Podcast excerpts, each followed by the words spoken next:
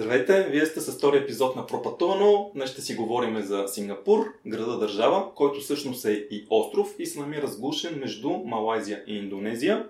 А, така наречения Лъвски град е бил британска колония. По време на Втората световна, световна война минава под контрола на Япония, а след войната отново минава под британско управление.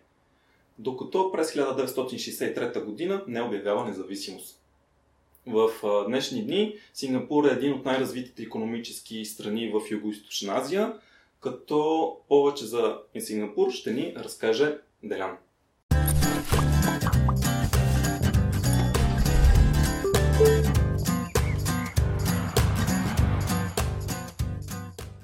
Градът може да е лъвски, но лъвове там никога не е имало. Така че общо взето всеки може да се кръсти както си иска. В Сингапур говорят на синглиш, което сместо между сингапурски акцент с английски. Mm-hmm. И така, че града държава се произнася Сингапо.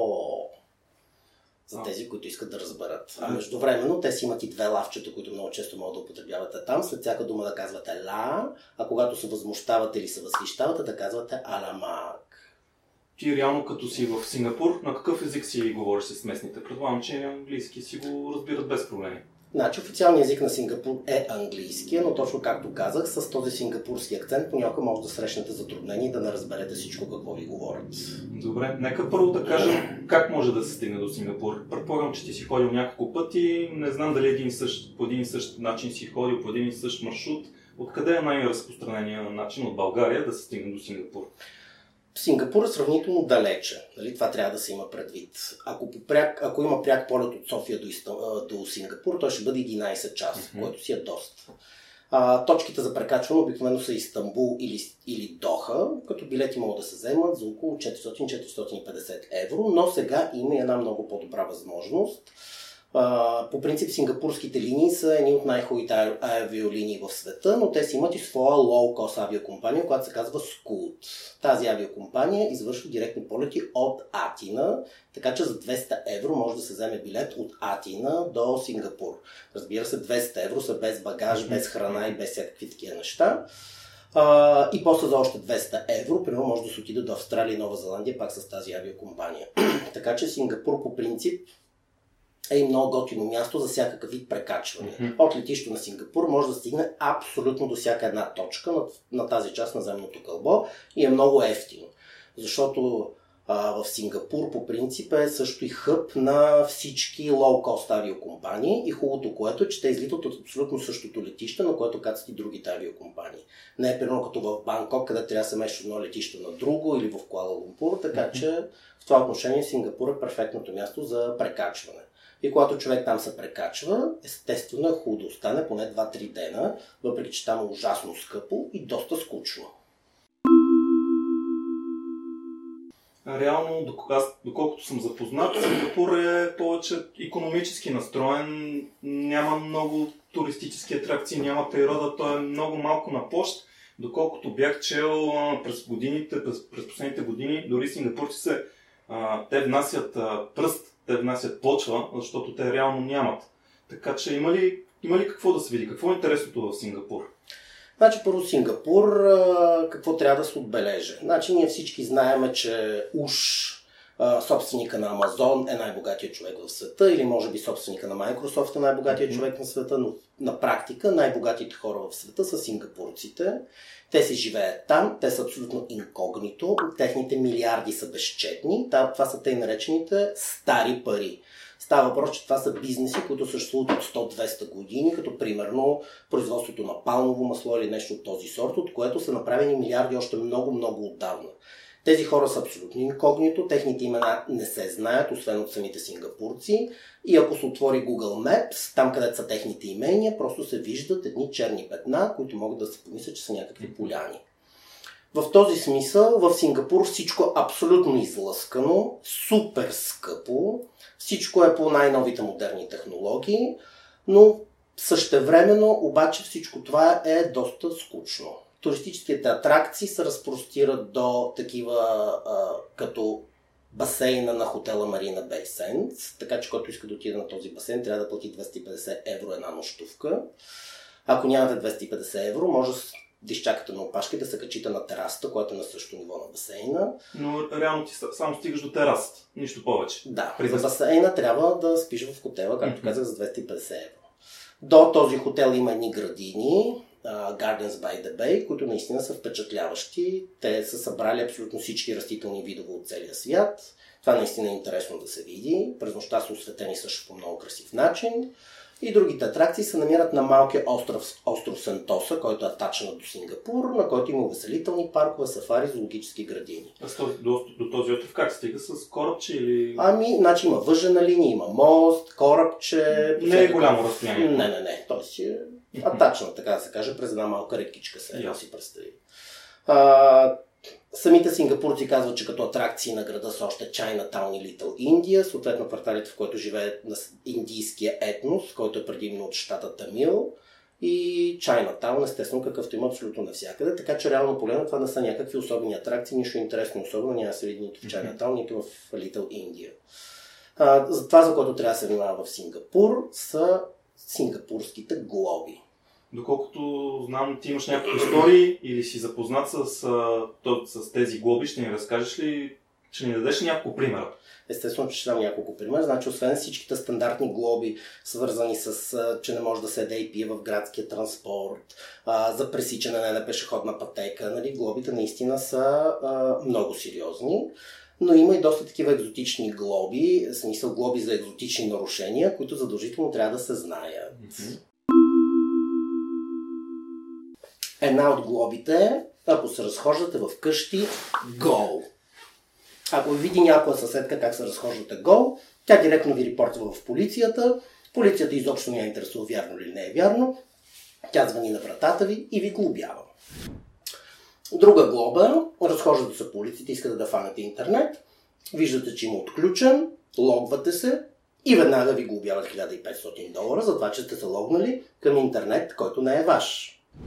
Също така, ако решите, примерно, да изпеете хита на Ивана Води ме в някоя квартална кръчма и поръчвай. Няма да имате никакъв проблем. Но ако решите да го изпеете във версията на Мила Робъртс, води ме в някоя квартална кръчма, тогава ще отнесете сериозна глоба, защото всички песни на публично място трябва да бъдат изпяти в оригинал. Забранено е да храните гълъби, Забранено е да досаждате на хората с свирене с уста или с друг музикален инструмент. А също така, ако дъвчите дъвка. Този закон не се спазва вече, в смисъл не прилагат глобите, но не дай се Боже да се изплюят дъвката не там, където трябва. Глобата е абсолютно убийствена. Всичко това е тръгнало от една случка, когато някой си беше изплюл дъвката и тя беше запушила вратата на метрото. Отнело е време, пари и така нататък тя да бъде изчистена. И тогава беше въведен този закон. Има ли, има ли значение кой месец, кой период от годината ще се отиде в Сингапур? Има ли значение климата? Влияе ли толкова? Няма абсолютно никакво значение, защото Сингапур се намира на екватора, климат е екваториален и общо взето през цялата година той е един и същ. Температурата е около 30 градуса, много влажно, и изсипва се някакъв супер проливен дъжд за кратко, след което отново е слънчево. Така че този климат е през цялата година е такъв. Предполагам, че Сингапур е смесица от няколко култури, но има ли нещо характерно като местно ястие или местни обичаи или нещо, което в местните хора си забелязва и ти е направило впечатление? А, по принцип основното население на Сингапур са китайци. Въпреки това, техните национални ястия не са китайските. Две са им основните национални, даже Трето може да се добави. На първо място това е Сингапур краб. Това са крабове, раци големи, mm-hmm. които са общо взето представляват една яхния в пепър сос. Те са много горди с това. А, значи за мен е това ястие отвратително да се еде, защото си представи това е една люта гореща манджа, в която ти трябва да бъркаш с ръце и да чупиш тия крачета на крабове mm-hmm. и така нататък. Общо взето става голямо мазало. Другото нещо е супата лакса, но трябва да се бърка с норвежкото име на сьомга лакса, така че ако прочете в менюто, това не е сьомга. Това е отново такава гъста, люта супа, нещо напомня на Том Ян, примерно тайландската супа, mm-hmm. която е по-позната в България. И трето ястие, което така може да се добави, това, са, това е тъй нареченото сате в специален маринован сос се изпичат а, пилешки шишчета, след което се поливат с фастъчен сос и така се ядат. Това е тяхна голяма гордост. А, за мен не е нищо особено като ястие. Паузирам за малко видеото за едно бързо включване. При заснемането забравихме да споменем за плода Дориан, който е национален плод на Сингапур, като дори тяхното НДК е във формата на корал Дориан.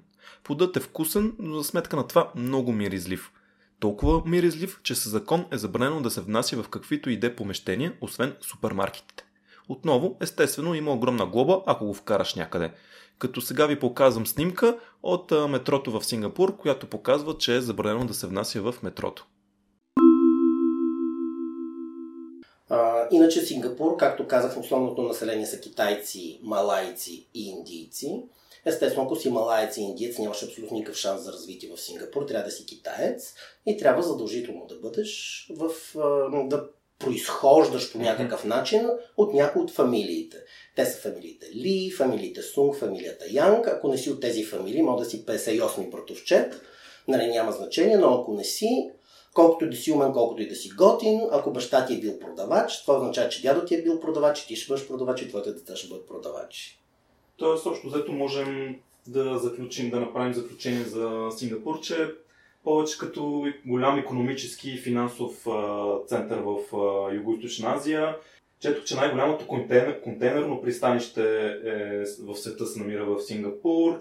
Също казахме и за транспортния център, който е хъб, служи за връзка между различни държави. Общо взето, колко би препоръчал като брой дни да се отдели в Сингапур? Значи не повече от 3 дни, е, като причините нали, основно са две. Едно е, че няма кой знае какво толкова да се прави повече от 3 деда.